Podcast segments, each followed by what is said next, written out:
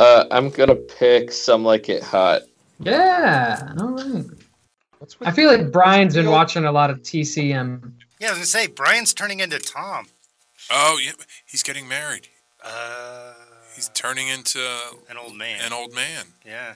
Tom's just an old man naturally. So Okay, well, I just uh, uh, the transitive property. I,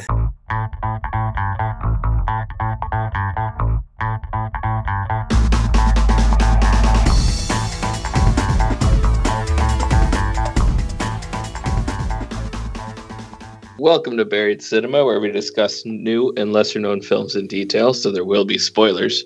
I'm Brian. I'm Nate. I'm Tom. I'm Steve. And I'm Kevin. Wow. This podcast. We did it. We did it. We did it. Good job, guys. I was trying to avoid the we did it. That was Yeah. Self congratulation. I mean, if someone had the time, I'd really love to for someone to go through our podcast, the first part, and see if there's anyone that we actually got all the way through. We have We have? Maybe Okay. two not or without three. not without commentary, but yeah, we have because it happens so infrequently that there has to be commentary when it, it does happen. so Yeah, anyway. Brian. I had to pick this podcast, and I chose Arsenic and Old Lace, uh, directed by Frank Capra. And Kevin was pairing with my theme of stage to screen, and he picked the movie Edmond. We're going to start with my movie, and we'll have Kevin uh, explain his later.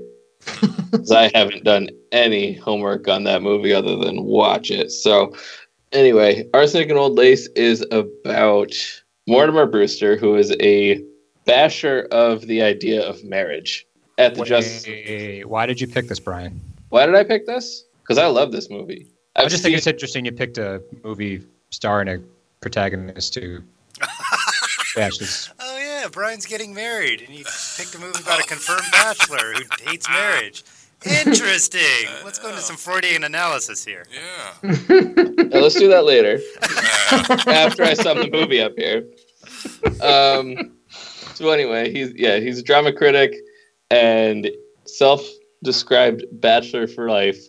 And then on his wedding day, he goes home to tell his aunts that he got married, and then he finds out that his two old lady aunts are murderers of old single men. It's not murder, it's mercy.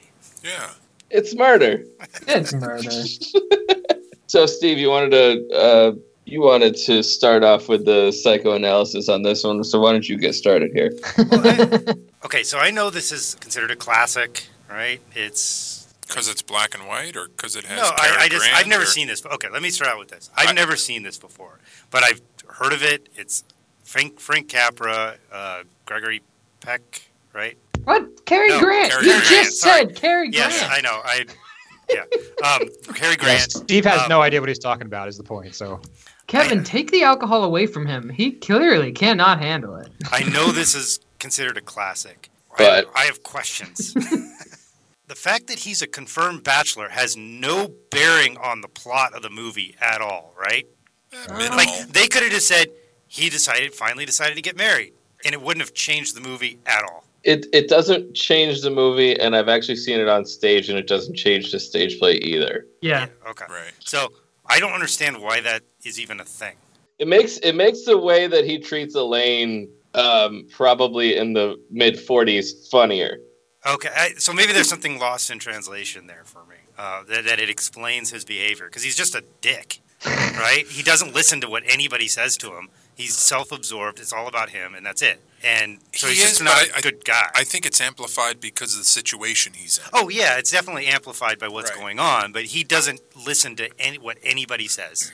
It's he's just about him. That's it, and that's why he's been a bachelor. Maybe that's it, and that's why he's well, been a bachelor. he's a bachelor and a critic, so it's all about it's, him. It's selfishness, yeah. Uh, the other thing was, which I texted Tom about this, I, I was like, that Rip Torn in drag in the 30s, that's when this came out, right? forty-four. 44? Looked pretty good in drag in the Wait, 44. wait. Uh, Who was the aunt. She, I, I could have swore that was Rip Torn in drag. What are you talking about? She Which aunt? looks, oh, Jean Adair or Josephine Hull. Josephine Hull. She looks like, and I I could I looked up to see if they're related because she. I mean, he's like- absolutely he's absolutely right. He's 100 percent right. I didn't I didn't pick up on it myself. I he- thought it was does his look- mother, and I was shocked to find out they're not Oh related gosh, at all. she does Holy look like crap. Rip Torn. Rip torn in drag. Oh yeah, absolutely. Like she even has the like side lip thing where she kind of like s- smirks on one side of Oh, her that's face. hilar- I didn't She even notice does that. That she is his secret mom or something. like there's got to be a relation there. We need an And ancestry.com that's- thing on that's these guys. all I could see. Funny. Uh, Why is that a bad thing? That's not a bad- Torn that's in nothing drag to- would be amazing. Oh, I know. That's why I was like, oh, cool. And then when I found they they weren't related, yeah. I was a little disappointed. Wait, hold up. Did you think Rip Torn was alive and old in 1944? That's what I was like confused. I'm like, wow, this guy has been around for a long time. I knew he was old, but Yeah. um, I, this is not a good movie. It's just not. Nobody does anything that makes sense. Heaven, Not- heaven forbid a movie about crazy people. Nobody does anything No, that makes sense. right. the That, that is sane called a screwball comedy. This is a screwball. Com- that, Nate's exactly right. This is a screwball comedy. That's not a genre I like. So, I just the the whole scene when he's sitting there describing exactly what's happening behind him in the play. I realized that's supposed to be funny. I, I was like, this this is stupid. It's so forced.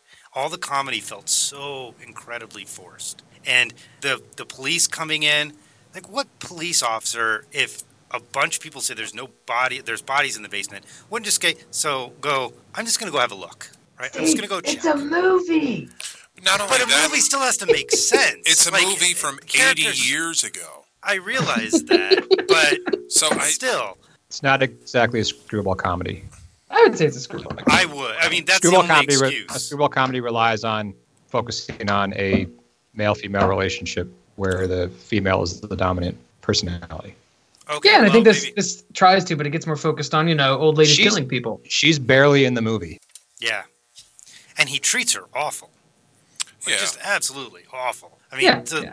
where he's, I mean, they literally just got married, and he's shoving her out of the house, saying "Go home," picking her up and throwing her back into her house. Right. Like just, and I, I realize that there's there's the modern filter that's probably ruining it for me. I completely understand that, but I, for me, I can't get rid of that eh, with this movie. Some movies I can't. This movie I can't because there are things that just are so stupid that I can't believe even an audience at that time wouldn't go, that's kind of stu- that's kind of stupid. Like, why wouldn't he just turn around, or why wouldn't he just? There, there are things that should, they're sitting there. He's sitting there saying he's going to kill you, and he, the way they get around that is him just not listening. Right? He's sitting there saying you're going to be murdered, and he just doesn't listen to the point where he sits down, describes his own murder while he's in the act of being murdered yeah. it's just it's beyond suspension of disbelief for me. So I just I did not enjoy this at all. There were so many times I was rolling my eyes. I was like, oh god, I just want this scene to be over. There were funny scenes, but and there were were some things I enjoyed, but most of it I was just drudging through. That's all I have to say. I had initially like Kevin s- counterpoint. yeah, I, I initially had a similar outlook. I, I didn't have as much of a problem though generationally because we've seen. Because you're that old, and you. Well, I, I was alive back in 1944. Um, no, I uh, initially I had a similar difficulty where Cary Grant's character uh, Mortimer, he was just being an asshole, Uh, Yeah. and it was kind of chalked up to just the, the time that it mm-hmm. was. Like I said, almost 80 years ago. The fact that he was a bachelor, you know, he was an idiot, and for maybe the first third of the movie, I had that same problem, mm-hmm. and and it kind of took me that long to get into that style. For c- context, this is Cary Grant's like least favorite performance of his, Yeah, and the reason was that Frank Capra was pushing everybody to go as broad as possible. That's So- the, the where problem I- is he's the only one who I feel like really goes broad. Yeah, it falls on it falls on Capra, I think. Yeah, But I, by the time the movie finished, I found myself enjoying seeing Cary Grant not be the typical Cary Grant. And I haven't seen a ton of films, but just oh. knowing who he is and, and what he's done, to see him just kind of lose it towards the end, that got enjoyable to me. Well, Cary Grant was a great comedic performer. He came from vaudeville. yeah. I mean, really, he I didn't he, know that. He was originally more of a comedic actor. He, it wasn't until a little later in his career that he became more known for the Hitchcocky and stuff that he did. Okay. And he, he's got good timing. He, Yeah. I, I thought he was the the most advanced in that real life acting. You know, or I, I forget what we call it, where it's it's not. The naturalistic. The- uh, yeah. I, I didn't think this was a great movie, but I had fun by the end. And I, I really did. I, like I like Teddy in Yes. that whole thing. That was funny. that, and it was well always done. great. Yeah. And, yeah, that was good. Yeah. And um, I even liked the aunts. They're just sort of they're, oh, they're amazing. you know, yeah. Yeah, they're great. so just sort of grandma-ish about Yeah. everything about murder. You Yeah. know, it's not Yeah, the murder, understatement yeah. there. And Yeah. that was good, but the, the it was the plot, and actually, I think you nailed on something that I didn't quite hit, Tom. It was the direction. I don't think the direction was good. I think the direction was pretty terrible, actually. So, eh, because but everybody was doing their best with it, Right. And some things worked, and some things definitely didn't. I really would like to see this on stage. Yeah. It, it kind of it, it I I don't want to say it lends itself because that's where it came from, but this is a great scenario for a stage play where you've got people coming in and going out, and what you don't see really adds to the story. yeah. Yeah, I actually saw it. Um, I not local here at the cider mill. Um, Nate, Yeah, so I think I'm gonna bounce off of what Kevin said about as a stage performance. I've seen this as a play uh, at least twice, and it's it's a really fun play. It's uh, I highly suggest that everybody go and see it because it's basically just this. It is this movie. They didn't really cut anything out or add too much. Um, I don't think they have the weird bit at the beginning. They find other ways to talk about how he was a confirmed bachelor. I'm not uh, bothered by what Steve said with how he's uh, treating his uh, his wife mostly because of the kind of manic attitude of this whole thing. So I, I I get it out of context. Yeah, he's being a jerk to her, but he's just kind of like trying to keep everything together. And now his wife steps in. He's like, "Oh no, I got to fix this too." And he, I think in a certain in the if that was played right, it would work. It just felt really, really forced in this. I, I think there's uh, I, I actually completely agree with. Uh, I was gonna come in here and say I, I I really like this live. I do think there's an issue with Frank Capra's directing here, where, like Cary Grant said, this is his worst performance. I don't. I think it's his worst in comparison to the other actors because they're all playing this very calm. Peter Lorre's playing this very calm, and we know he can go over the top. I Who's- love Peter Lorre in this film. Yeah, he's. I mean, they're, they're whoever who, the guy that plays his brother, right? which, which brother? Raymond. Okay, so not the one who plays Teddy. No, not the one who plays Teddy. Um, John, his I mean his his performance again is um he is playing Raymond very Massey. much yeah, he's playing very much a and I guess originally I did look it up like in the original stage uh, version this was played by Boris Karloff. So it was like a meta joke, right? You're like, you look like Boris Karloff. That's funny. And it was Well, just it playing is funny his- because his first scene. This is my second time seeing this, but his I saw it a long time ago. But his first scene when he comes in and was like, "Is that Boris Karloff?" he doesn't play it up as like kind of crazy as he should. And so I think there's some issues with the direction where Capra wasn't able to get them all to consistently play off each other, or he should have had Cary Grant tone it down. When he's on stage, and it really does feel like a stage, not like a movie, when he's on stage alone, he's just like mugging it for the camera, or when he's tied up, and the physicality of his performance is really, really good. But it's when he has to play off of somebody else that it's a that it's a problem, and you get some of the understated stuff of his aunt and at that moment it's fantastic. But yeah and the chemistry's not really there with him and priscilla. I, I still enjoyed it because the script itself is still fantastic. It's still a really good sort of screwball comedy but i think that just lends itself to the original script. Yeah, scenes where I mean the scene that you were talking about where he's tied up and gagged, yeah. And the police just walk in, no big deal. He's tied up and gagged, no Yeah. problem. And then That's the later on, humor. he's I, I- which that okay, I can kind of get behind, but he's getting up, he's dancing around, he's trying to yell at them, and they start untying him instead of taking the gag out of his mouth to see what he has to say. Like that doesn't make sense. That literally doesn't make any sense at all. of course not which is again funny No, it wasn't funny. No, it was just it's- stupid. it's- It, Yeah. it was just I- stupid. I, I kind of agree with Steve. A lot of those things I, I was getting impatient with.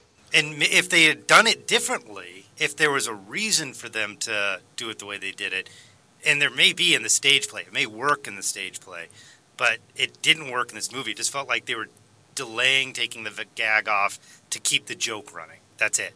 That was the only reason for that. All right. and Tom, Yeah, I think Cary Grant's a great comedic performer. Um, I think a lot of his performance in this, like Nate was saying, when it's when it's a little more toned down, it's great. there are those scenes where he starts mugging a little too much, but then there's the scene where like he's sitting on the staircase while everybody's fighting, just kind of talking to himself, and he's it's a great scene. Peter Lorre is great. Uh, the aunts were great. Like I said, I saw this a while ago, many years ago, and I wasn't that thrilled with it. This is one of those classics where it's so well regarded, and I understand why people like it, but I don't understand why it's so as well regarded as it is. I don't think it's aged particularly well. Um, I can see this in 1944 being extremely funny, and uh, a lot of it still is. But I mean, the relationship between Cary Grant, Priscilla Lane is it gets it wears thin. The whole the gag with with him not listening to her is it's not all that funny. Um, so it's kind of a hit and miss comedy for me. Um, I like it in general. I just don't think it's it's as great as its reputation. Um, but yeah, this is one of my favorite Peter Lorre performances, easily. All right. It was one of my dad's favorite movies. He's uh, he actually when we were kids we watched this a lot, uh, and that's part of the reason I picked it. Uh, it was just one of those nostalgia movies of all things for me. It seems weird to say that a movie from the 40s is a nostalgia movie for me, but it is. Um, Ah, I have movies Yeah, like that. That's how I feel about the original uh, Walter Mitty. It's a nostalgia movie. I watched it all the time as a Mhm. kid. So And we tore that to pieces, so don't Yeah. feel bad, Brian. Yeah. Flim Flam Man. Basically, every nostalgia movie I brought on the podcast, you've torn to pieces. So So stop bringing bad ones onto the podcast. it's on you. all right, then uh, let's grade this movie. Um, I'll start with Tom. I'm going to give it a B. Uh, I enjoyed it more this time than I did the last time I watched it. I think possibly just because I was picking up on more of the humor, um, a lot of which still kind of relies on the humor of the time, but maybe that's just my age at this point. Um, no, I'll give it a B. All right, uh, Kevin. I'm going to give it a B as well. It started out as a solid C, but it got better. Nate. Uh, I'm actually going to give it a, uh, a C. I think I've seen this perform better on a as a, a stage play. It's it still holds up. It's it's okay. So a C. Uh, B for me, and then Steve. it's a D, solid D for. I Wow. Just, I did not enjoy this at all. It's my least. It, this tells you a lot. It's my least favorite out of the movies we did Wow. this month. This wow. one. Yep. Wow. Th- this one. Wow. I know. I know. Wow. I'll just keep saying wow until somebody else starts talking. Wow. Uh, all in favor for Steve to be voted off the podcast? I actually, Brian, you try this every podcast. I would kind of agree to the statement that this was probably my least favorite, but I still gave it a B. No, I mean, I'm not saying it's bad, but if I'm ranking these four movies, this this one was, I think, my least favorite. Not saying that it's the worst. Okay, I have no idea where anything's going No, I'm not for the saying rest it's of the the night. worst. I have no idea what to expect. it's just the others. I this was kind of fun, but vanilla. The others, I was affected by. Some good, Okay. some bad, but definitely affected by. Kevin just feels really close to trolls.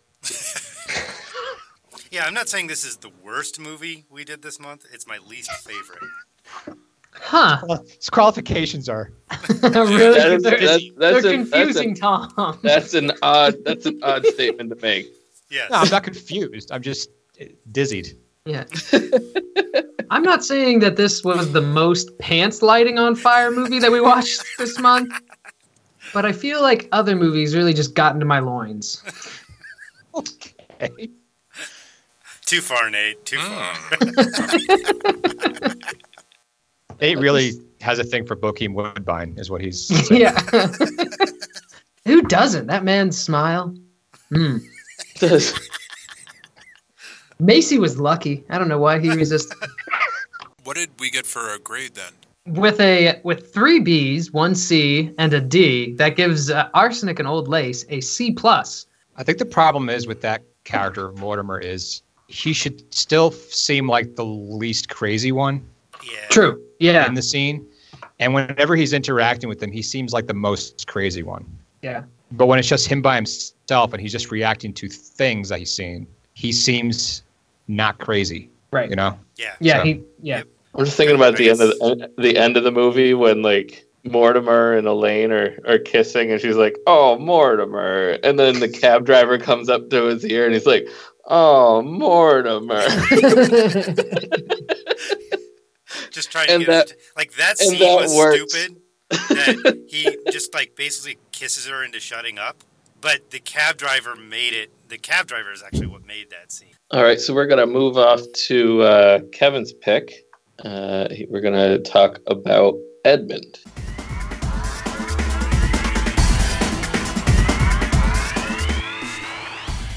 I said I saw this about three weeks ago, so I just got to do a quick refresher because the one thing I, well, one of the things I remember about this is the massive amount of cameos. Yeah, and racism. I thought you were going to say the massive amount of N words, but yeah. that too. Here's the plot: William H Macy f's up his life.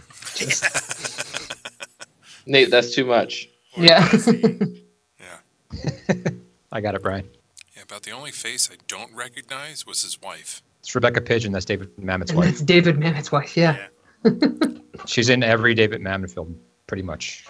Welcome back. So now we're going to continue with my pairing to Brian's from stage to screen theme, uh, and I chose the 2005 version, or not version, 2005 uh, movie Edmond, uh, starring William H Macy. And I guess what drew me to choosing this, I there are certain actors that I enjoy watching them on screen, and and you get the sense uh, when they talk about acting being a craft, you can see it because it's not the same shtick every time you see this person. Uh, and to me, at least, William H. Macy is one of those actors. So this, uh, as it was said previously, I won't say word for word, but basically, William H. Macy, who plays Edmond, spends the entire movie just completely destroying the life that he had. From beginning to end, where he starts and where he ends are black and white. Yes. I, I was gonna go Yes. weird with it, but it's it is literally And you just- did. It, no, it- it's just. Uh, What was what was your weird one? well, maybe I, maybe I should have said white to black, but anyway, yeah, he he he has this. I, I can't call it an epiphany, but uh, an awakening, whether um, it was external or internal. Uh, he has this awakening one evening uh, after work when he's at home, and, and him and his wife have already been together, and he just says, "You know what? I'm done. I don't love you. I'm not attracted to you. I haven't been for quite some time, by the way. So fuck you. Uh, sorry." And I think you're quoting the Well, movie, it's so it's after he- okay. It's after he goes to a tarot card reading. well, Yeah. no, I th- doesn't That was the catalyst. That's yeah. the incited incident right there. was okay, mm. and it's been was the tarot reading before or after he was with his wife? Before. Before. Yeah. Okay, All right. He's, he's on his way home from work. He's got 115 right. note. oh, hand. yes, you're right. So He's- And she says you don't belong here. right, so he he he's leaving work, and this is a nit, not one of the nitpick. This is a nitpicky thing for me in the movie because I I had to rewatch the first 15 minutes again. I, I did my usual. I nodded off for what I thought was a good 20 minutes. No, it was about 10 seconds. Uh, but the movie had changed so much in that time. I was like, what the fuck? So, yeah, uh, as I said in the previous section, this movie affected me. Not saying it's a good movie, it's, it's a messed up movie. Yep. What was interesting, I, and I would love to know how did, because there's probably close to a dozen A list or high B list cameos in this movie. Knowing, uh, you know, you got to figure they read the script. Why the hell would they sign on to this? Mamet. Because it's Mamet. Yeah, it's David Mamet. A lot of these Mamet. actors are Okay. Mamet. are Mamet actors. Yeah. Yeah. Okay, That's why. that's that makes sense because the storyline is drug induced. Well, he wrote- He wrote the screenplay based on a one act, his own one act play. This was only a one act play? I Yes. believe so. It was only a read that one act somewhere. play. Huh. Okay. That makes a lot more sense. So it's a little stretched. Okay. Yeah. This would be interesting to see on, on stage to see the, the scale of things. That would be interesting if they could do that. And it's from uh, horror director Stuart Gordon. Yeah, what the heck is he doing here? He must be in like Mamet's um like friend group or something. Yeah, he's he was a huge Mamet like groupie. Did anybody catch the Jeffrey Combs cameo? yes. Yeah, he's Yeah, the guy that at the fun. um yeah. The clerk at the hotel. the clerk at the hotel. So uh, before I get into my thoughts, what did you guys think of this film, Steven? Again? I don't know. Okay. You, you're, No, you're the only one looking at me, so at least the only one I think that's looking at me. I'm looking at you. I'm on your Facebook page right now, Kevin. Oh, I'm sorry. So I I I, I like David Mamet. Just I, you know, I, I like his comedy. I like his I like his movies in general. I like his style. However, it is a very um, acquired taste. His style. It's very harsh. It's Yeah. very stage stagey. Even when he's walking around on the streets, it feels like he's on a stage. So it I, it's like watching a, a play, even though it's a movie. And even the speaking style of the characters, he doesn't change. That doesn't change for the screen. It still feels like a play, and you have to kind of get past that. It's a very specific style, and I, I can see how that can be, you know, just off-putting to some people. It can it can work sometimes. Like It Glengarry, work. Glen Ross is a masterpiece. Yes, it, it definitely works. I don't know that it works in this. I agree. Um, you have to Yeah. get past it in this to, to well, I don't know. I wouldn't say enjoy the movie, but to stay stay with the movie. Um, to this is not turn the movie off. Yes, this is Yeah. not a movie that, in my opinion, anybody enjoys ever. No. You don't enjoy this movie. Yeah. You experience it. Yeah, and I think it's actually a very intellectually a very interesting movie. Entertainment wise, not so much. Uh, but there, this is a movie that anybody who's been married for a significant length of time understands. You get bored, flat out. Everybody, it's not a male female thing. You've been married for long enough, you get bored. You fantasize. I bet if I was by myself, I would have so much fun. It'd be the best ever. And this movie, basically, I bet this is Mamet getting bored, saying, I'm going to do a mental exercise and see what would happen if I actually followed through with all these stupid fantasies that I think are going to happen. And he actually followed through with it, and he figured out, oh, I'm getting butt raped in prison. That's where I would end up if I actually followed through with this. That's what this movie is. I, Right? I could It's- see that. It's he gets bored, so the answer is obviously to have an affair, right? He just goes full in on it and says, tells her, and he's honest about it. I'm getting out. He starts questioning his life. He says, I'm going to have an affair. That will solve it, right? He tries to do that, but then basically doesn't work out until he meets some stupid young girl that doesn't know better. And then that's when things start spiraling out of control. But this, what yeah, I- a little. just a little bit. This movie is about rules. It's about the rules of life. And that's what I found. It, it's not, again, not a good movie, but intellectually interesting. It's about, he doesn't like all the rules of his life. He gets bored with his life because he feels boxed in. So he tries to break out of those, and where does he end up? Basically, he's a he's an he's a slave by the end of the movie to another man. He's a sex slave, and he's he's basically has more rules at the end than when he started, and he is almost happier. Right? He doesn't seem upset at the end. He doesn't seem like he's he's just he's like oh it's the rules that kept me going all along it's not the like rules that were holding me back because he's constantly talking about there's these rules and it's just fear of the rules that's that's keeping us back and all this stuff and he tries to get rid of those rules and he ends up just sort of ending up back in a worse position than where he started He's definitely in a worse position. I agree. Yeah.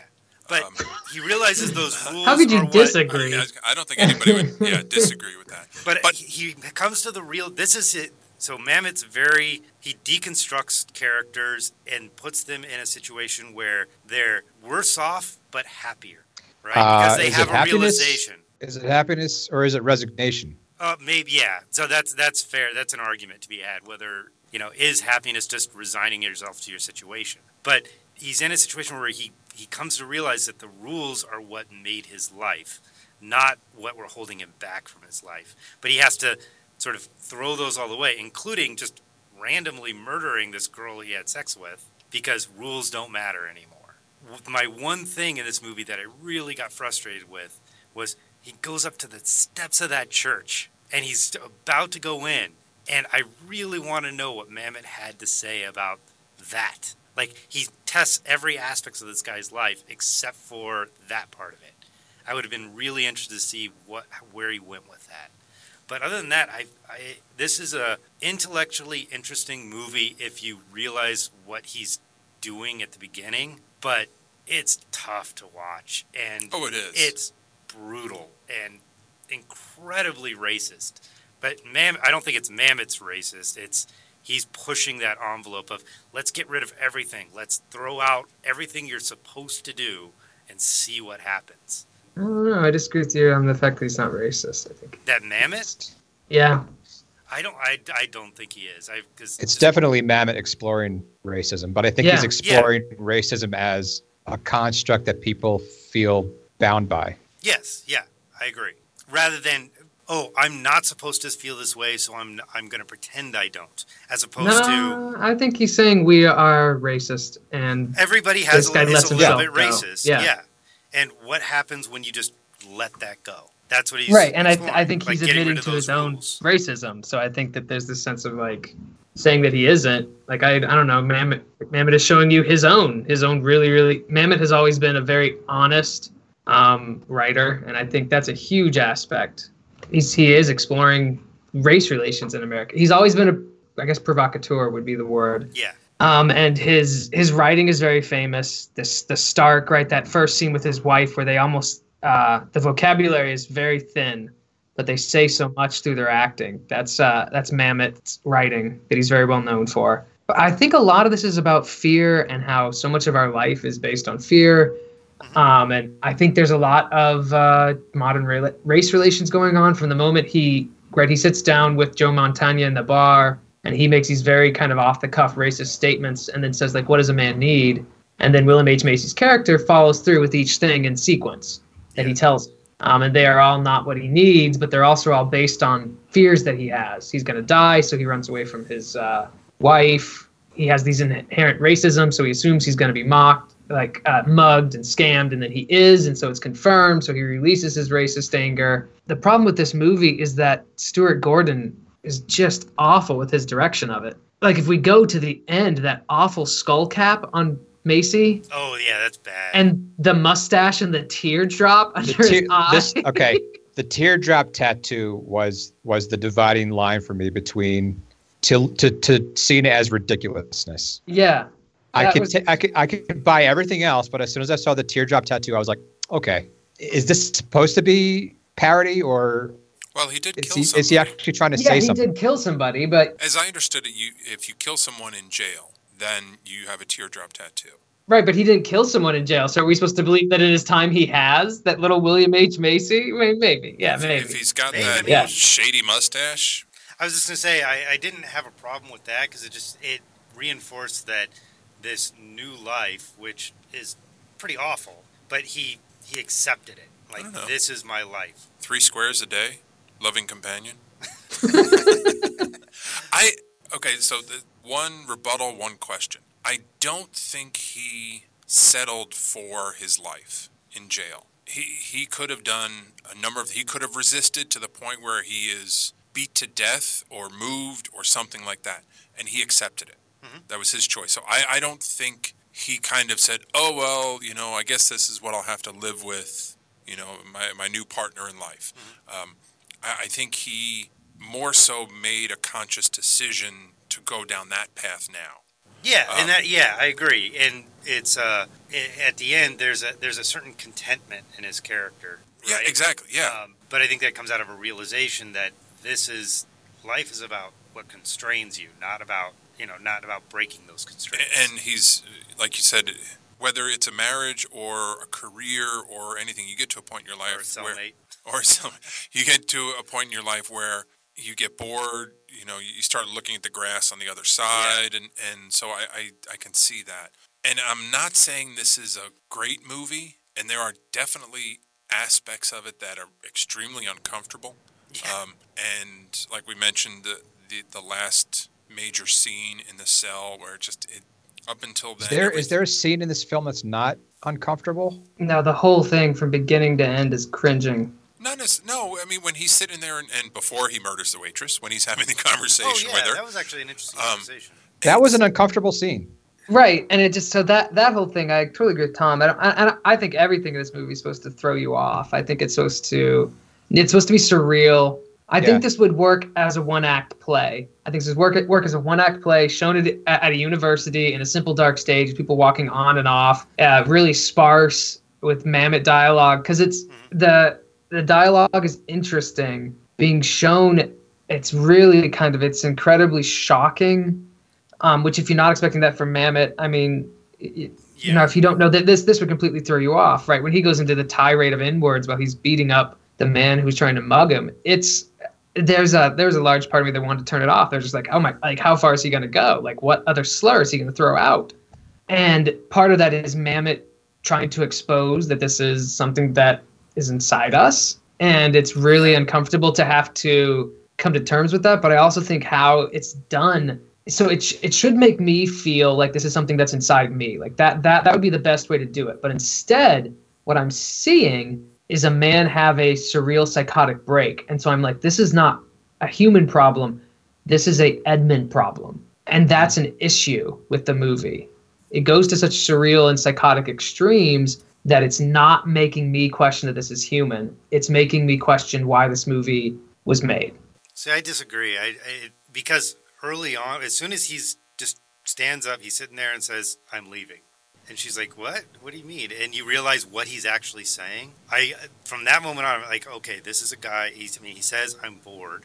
This is a guy who thinks that his normal, simple life is holding him back. So we're gonna see where that goes. And I did not expect it to go where as dark as it did. Um, no pun intended. But I, I did not expect it to go there.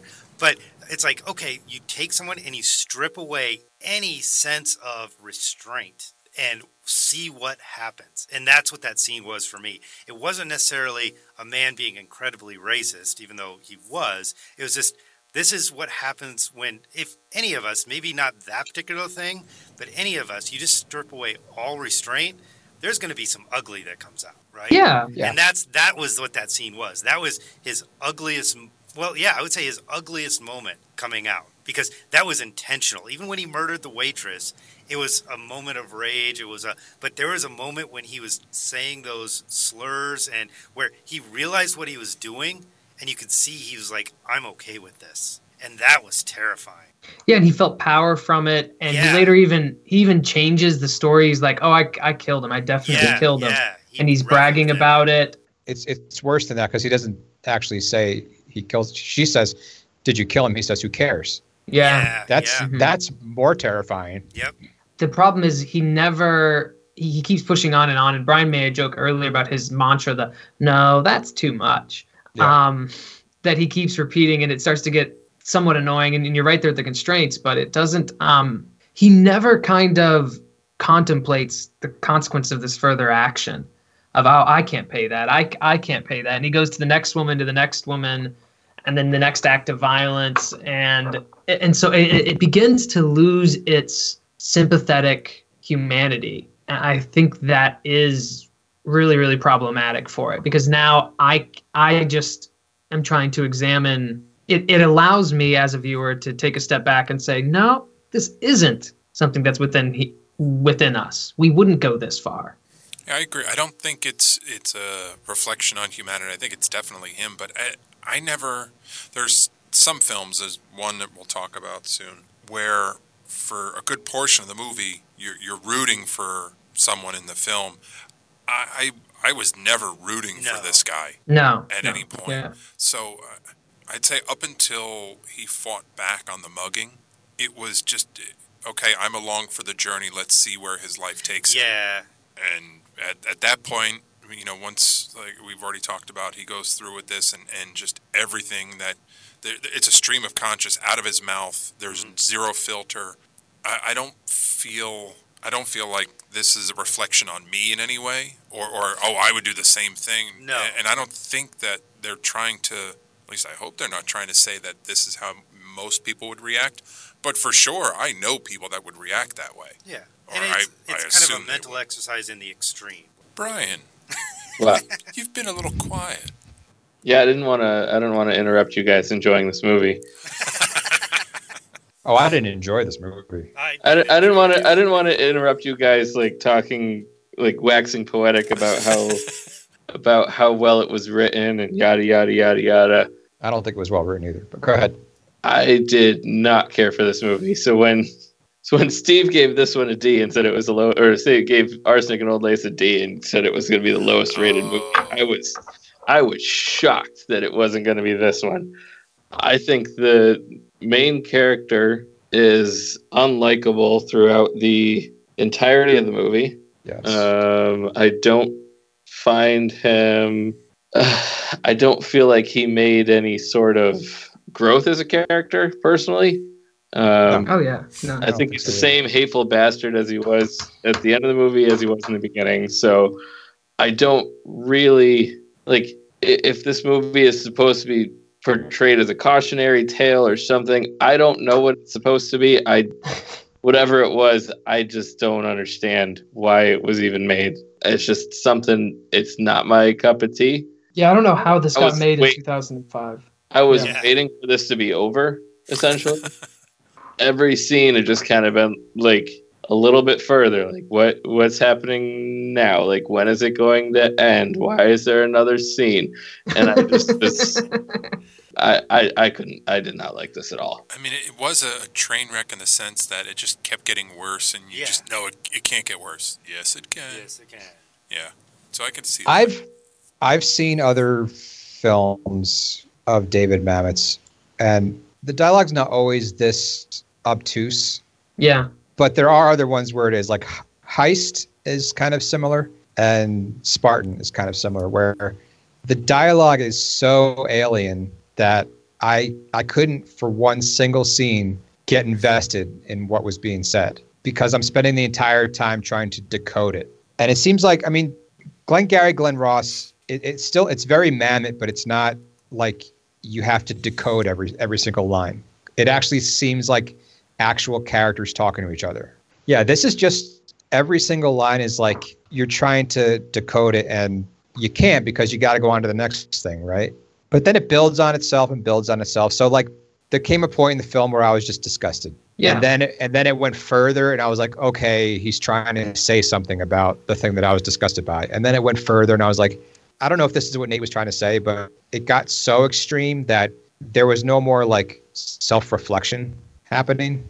Like so see that. extreme, so extreme and so and the dialogue so bizarre and unnatural that it was just like, I don't know, confusing like what he was going for. it's knowing this is a one act play forced into a three act movie um and it's his tense dialogue he's just doing this because he's like um you know this is like an artist experiment sitting Oh, yeah. down one weekend and Yeah. going to some crazy weird place and because he's david mamet no one told him no you can't put that on the stage Actually, I think this would be really interesting on the stage. yeah maybe I can appreciate it as an experiment, but I I can't enjoy it as a film yeah at, at, at like on any level.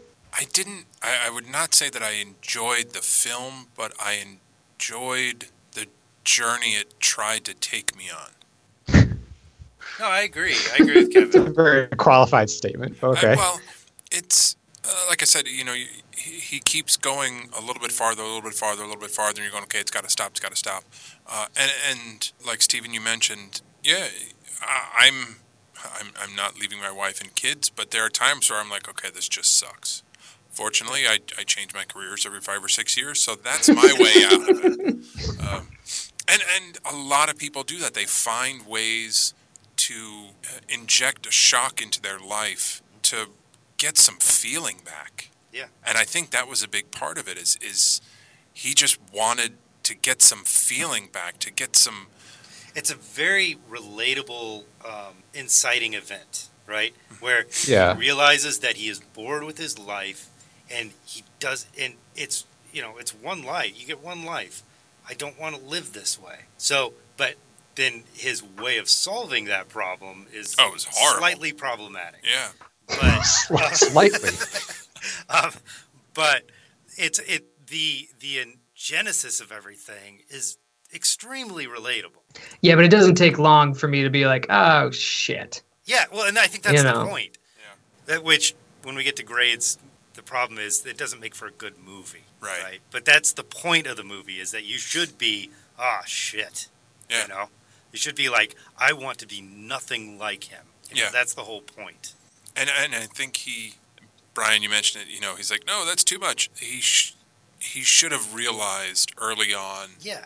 he's not going to change his life simply by just walking away from it. Yeah. He's still the same person. All right. Um, so, I, I, as Brian said, I think we've waxed poetic enough on this. Um, unless anybody else has anything further to add. I was just thinking about how his life does get worse and worse, but it's it's less because he's making bad decisions and more just because he's a terrible person inside. Yeah. Mm-hmm. Yeah. Because right from right from the first that scene with Joe Mantegna in the bar, you're like, oh, he's an unrepentant racist. So Yep. by the time he's going on that tirade against the mugger, it's it's shocking, like viscerally, but it's not like surprising. You know what I mean? Right. I can appreciate like somebody being like, yeah, we're all racist and and whatever, and yeah, but we're not all like we're not all like unrepentant about it, you know? That scene with uh, him and Joe Mantegna in the bar was that's what I missed when I fell asleep was just Yeah. that scene. That's an important Oh. scene. And, oh, it is extremely. Uh, it, it changes your outlook on him as a person. Yeah. And so when I went back and because for the first time through missing that, I was like, what the hell happened to this guy? Yeah. and it it was shocking in the sense that okay, now I know why it happened, but in the same respect, there really wasn't a lot externally that happened. It was already there. Oh yeah. he just yeah. needed a stranger to bring it out and suggest it to him. And and I'm also questioning if there's any difference between. Uh, so there's the scene where with Macy and and Julia Stiles after they've slept together and they're talking about whatever, and he says, "Isn't there anything that bothers you?" And she says something like, "Yeah, I don't like the fags." Yeah. Yeah. and but it's just like a one-off line but it's like to, it's like is there any difference between that and like james gunn on twitter three years ago saying some edge lord joke about pedophiles like the only difference is that this is considered highbrow film writing or something when you boil it down it's just it's just a shock jock line right Yeah. So basi- Uh, no, I basically, disagree. basically, where what what your attempt?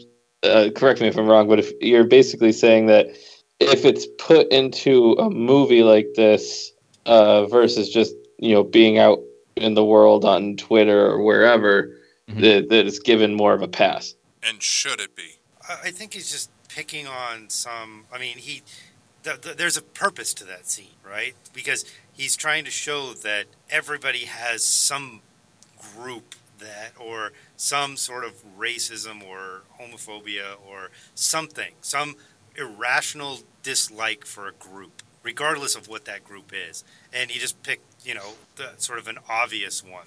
But he, I don't, I don't think that seems like out of the blue or out of context. And you can't say that what someone actually says.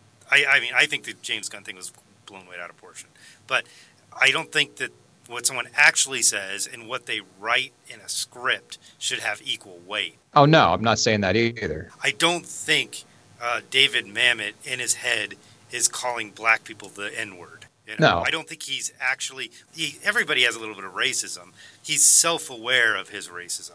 The problem is when you're not self-aware. i'm just wondering if mamet gets a pass if mamet tried to be shocking for the sake of being shocking which a lot of this film kind of feels that way does he get a pass because he's david mamet I don't think so.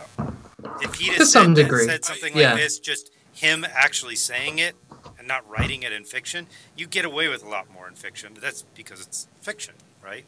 And whether it's his actual beliefs or not, well, who knows? You know, I tend to think no, but who knows? When he actually says it, well, that's what he actually thinks. There's no question about it. I kind of see what Tom's saying though, and I and I think not just Mamet in this case, but other people. They'll I'm I'm sure have taken opportunities to self-express things that they know they can't say Oh yeah, out. absolutely. Um, and yes, they get a pass. And But I don't think they get a pass because of who they are. I think they No, get a not pass because- because it's fiction. well, uh, I I don't think it could be as clear cut as that because as somebody gets more fame, they get more leeway. There are, are hundreds of examples of this. Yeah, that's true. I'm just making the comparison. Yeah. Uh, that somebody who's seen as more highbrow can still do shock for the sake of shock, but they get a pass because they're that person. You know, this is David Mamet. He's a playwright. This, you know, whereas James Gunn came from Troma. So that's all I'm saying. Like this seems like a lot of shock for the sake of shock, but because it's a, you know, it's a play. Sure. I mean, even I called him a provocateur instead of a shock jock earlier. Yeah, Right, we use a fancier word. But What's the difference, right? there's there's no difference. There's no difference. He's deliberately provocative. Well, I don't. Yeah. I don't think it. There's a purpose behind the shock. It's not. Just There's a purpose shock. behind anybody's shock. No, the the idea of a shock jock is just to get people's attention, right? You're not. There's no meaning behind it. It's just to so people complain about it, basically. And that, I don't. I Yeah. think there's more to it than that. There's a reason. It's to get you thinking about something, right? To get mm-hmm. get your get you focused on an idea.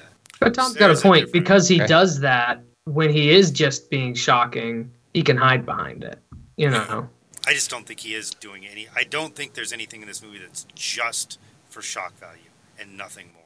I think it's to get people to reflect internally and to Yeah. talk about it. And the fact that we've spent 45 minutes talking about Yeah. this, Failure. it's succeeded. Yeah. Um, so, moving on. Uh, let's go ahead and grade this. We'll start high. Brian, great. Sorry. No, I don't think any of the grades. I, I know none of the grades are going to be high, and, and that's perfectly understood. Brian, what grade do you give this? Um, I just said D, but no, I'm gonna go F. Oh, all right, Stephen. Um, I'm actually going to give this a D. Uh, I think it's an It interesting. sounded like an optimistic D. well, it kind of is because I think it's actually a really interesting thought experiment. Right. It's not a good movie and it's not enjoyable, and that's one of my criteria for things like this. Is no matter how interesting you are, no matter how much you explore a really great idea, ultimately you still have a responsibility to entertain. Mm-hmm. It's not entertaining if you don't. If it's interesting, but it's not entertaining. Okay. So Tom, I don't think a filmmaker has a responsibility to entertain, but I'm also going to give this a D. Nate. Uh, I'm gonna give this an F. This uh, could have been handled in an essay. He could have written an essay about this. This doesn't need to be a movie. This didn't need to be made. This di- we didn't need to watch this. This didn't need to exist. Oh, I don't think it's that bad. No, I'm. But I mean, that- you're, you have a right to your opinion. And I- it's I, uh, it's No, he doesn't. it's bad.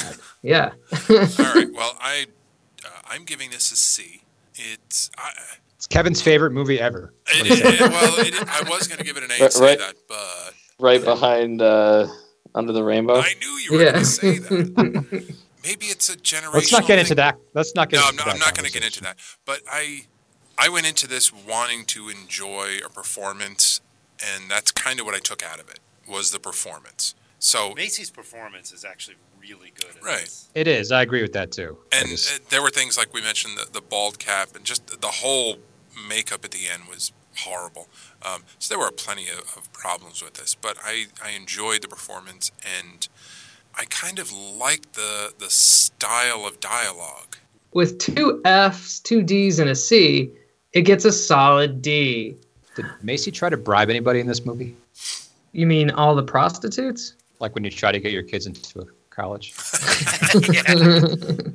yeah. I was It was for an too much. It was too much. Too much. Yeah, too much. That's that's, That's, too why his wife paid. Yeah, not him. He was he was like, no, no, no, we can't. I think it's- that. I got to say, I think it's interesting that Felicity Huffman and Lori Loughlin are the ones in the news yeah.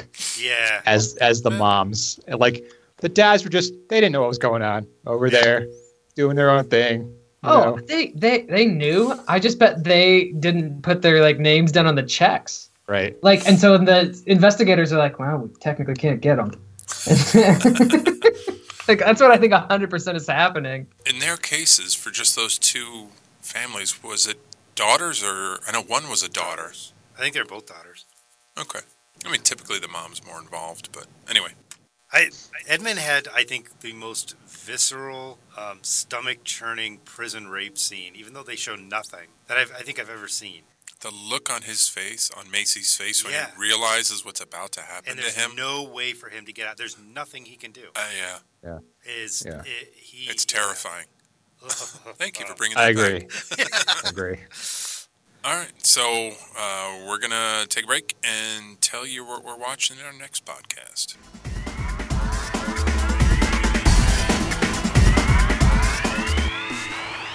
All right, so for the next podcast, I have the pick, and I've uh, promised to make up for my last pick a little while ago when I had Phantom of the Paradise. My bad, guys.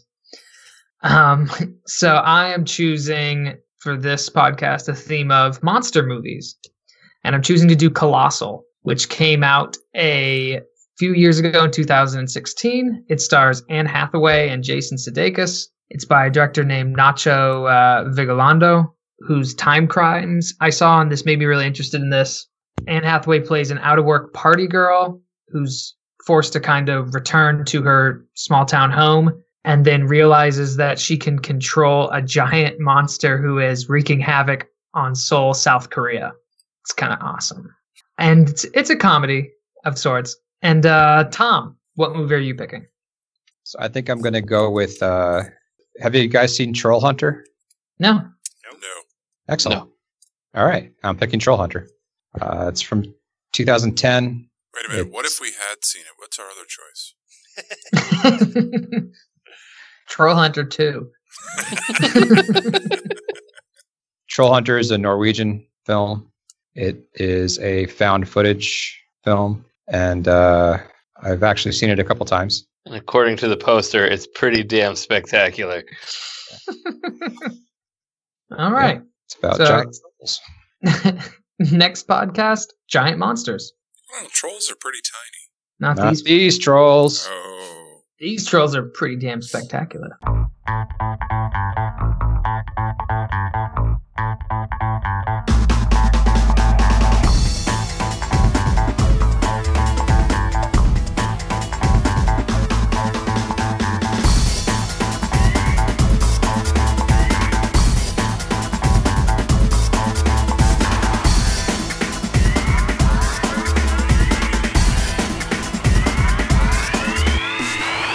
Edmond versus Straight Outta Compton. Straight out of Compton. Straight out of Compton. It's actually a movie that's less misogynistic than Straight Outta Compton, Again, or more misogynistic. Sorry. No, it's not because Straight Outta Compton is not aware Honest. of itself. Yeah, that's true. Damn it. It's pronounced Mammoth. That's God, just his, damn his his initials are just damn it. Oh yeah, that's that, that's my new word. David Mamet.